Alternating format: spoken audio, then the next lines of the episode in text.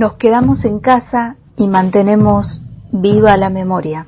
La memoria no se aísla. 30.000 compañeros, compañeras, compañeres desaparecidos presentes. Presentes. Presentes. Presentes. Presentes. Presentes.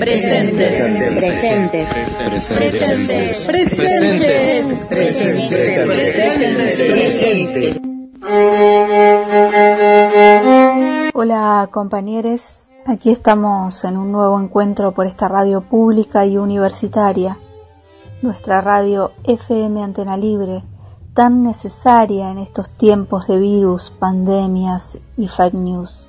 Esta memoria que no se aísla y se mueve encendida entre las redes reclamando justicia, también nos trae algunas buenas nuevas.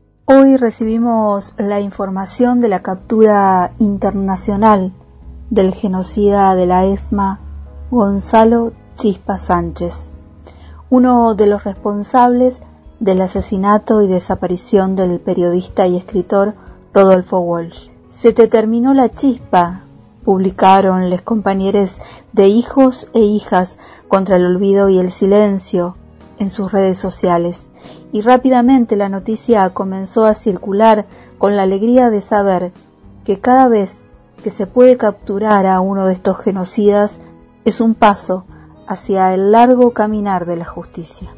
El represor Chispa Sánchez fue detenido por la Policía Federal brasileña en la ciudad de Paraty, en el sur del estado de Río de Janeiro, por una orden de captura del Supremo Tribunal Federal de Brasil. Está acusado de crímenes de lesa humanidad y de haber participado de los grupos de tareas de la Escuela Superior de Mecánica de la Armada, la ESMA.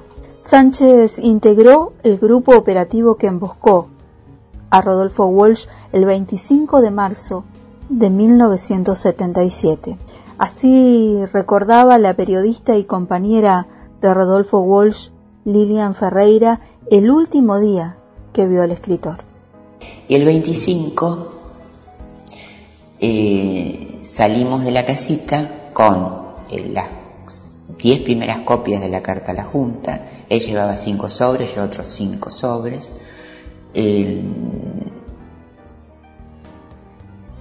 Y íbamos a tomar el tren que salía de San Vicente a las 12 para llegar a la una más o menos a, Constitución.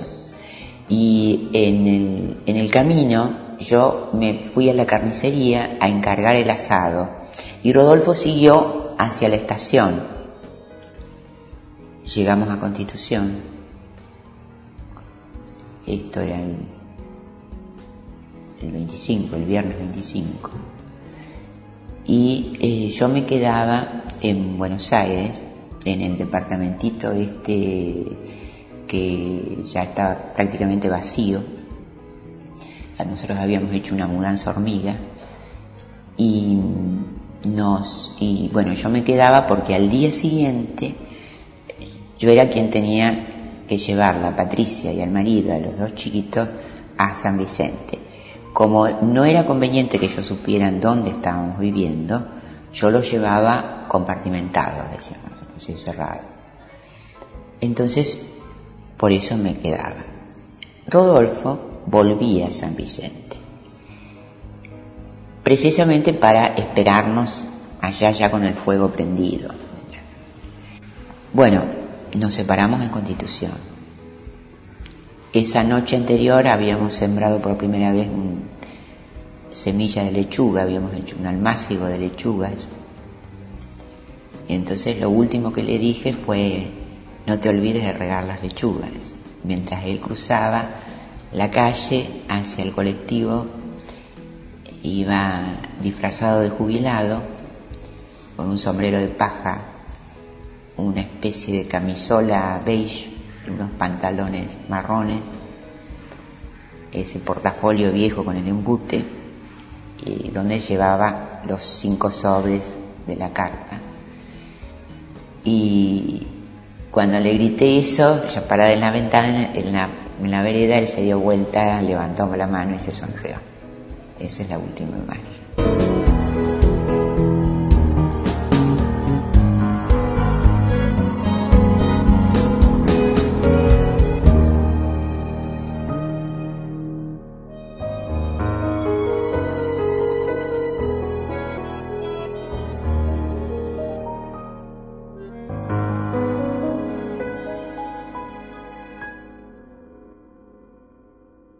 Rodolfo Walsh fue periodista, integrante de la organización Montoneros, miembro fundador en Cuba de Prensa Latina y de la agencia clandestina de noticias, ANCLA. El poeta, escritor, periodista, psicólogo social y dramaturgo Vicente Cito Lema así recuerda a su compañero Rodolfo Walsh. Hablar de Rodolfo eh, es necesario, me emociona y por otra parte eh, yo deposito en Rodolfo quizás hasta exageradamente muchas de las virtudes que tuvo nuestra generación en su conjunto.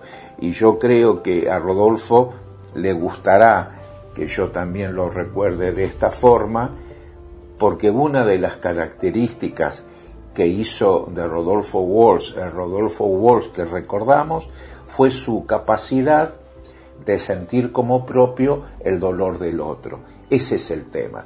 Y eso es lo que te constituye legítimamente en un representante de tu generación.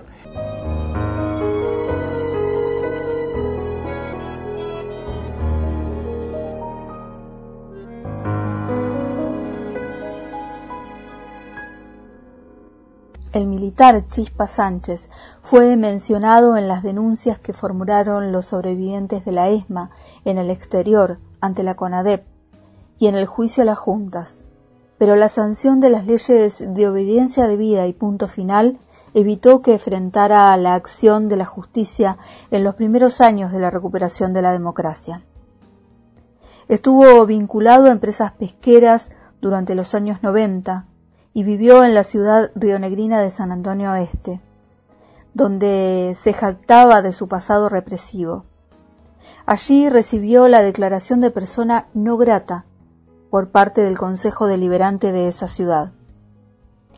A principios de los años 2000 se profugó a Brasil, país en el cual eludió una orden de captura que fue cursada por el juez federal Sergio Torres a cargo de la instrucción de la mega causa ESMA.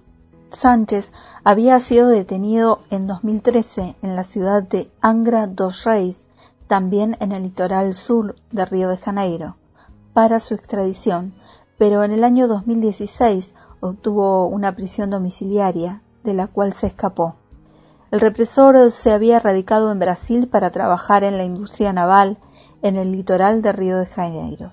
La extradición del militar Chispa Sánchez será el primer caso de extradición de un represor argentino bajo el gobierno del ex capitán Jair Bolsonaro, reivindicador de las dictaduras sudamericanas, especialmente la chilena y también la brasilera, cuyos autores de crímenes contra la humanidad no fueron juzgados en virtud de la ley de amnistía que rige en el país desde el año 1979. La historia podemos decir que le va a hacer pagar más porque los asesinos van a pasar al olvido, que es la peor de las muertes, y el nombre de Rodolfo va a seguir vivo.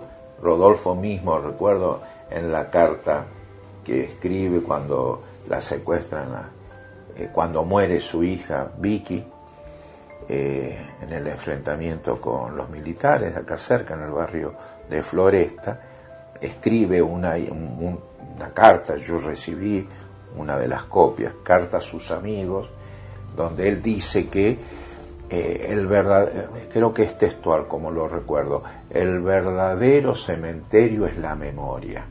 Es decir, dicho como que recordar a alguien es el, el espacio donde la muerte no es muerte, sino que es vida como con otra forma, por decir así, ¿no? Es también un poco esa idea que tenían los griegos, ¿no? Que la memoria es finalmente lo que divide y separa la vida de la muerte. Y el pueblo nuestro, con todos sus avances y retrocesos, tiene una memoria, una memoria fuerte. Y justamente, como que Rodolfo quedó vivo y cada vez veo que está más vivo en la memoria de mucha gente. Todo está guardado en la memoria. Los audios que escuchamos en el espacio de hoy corresponden a Espacio Memoria y al sitio Izquierda Diario. Soy Paola Arias y así vamos transitando este tiempo, cuarenteneando sin olvido, sin perdón y exigiendo justicia siempre. La memoria herir a los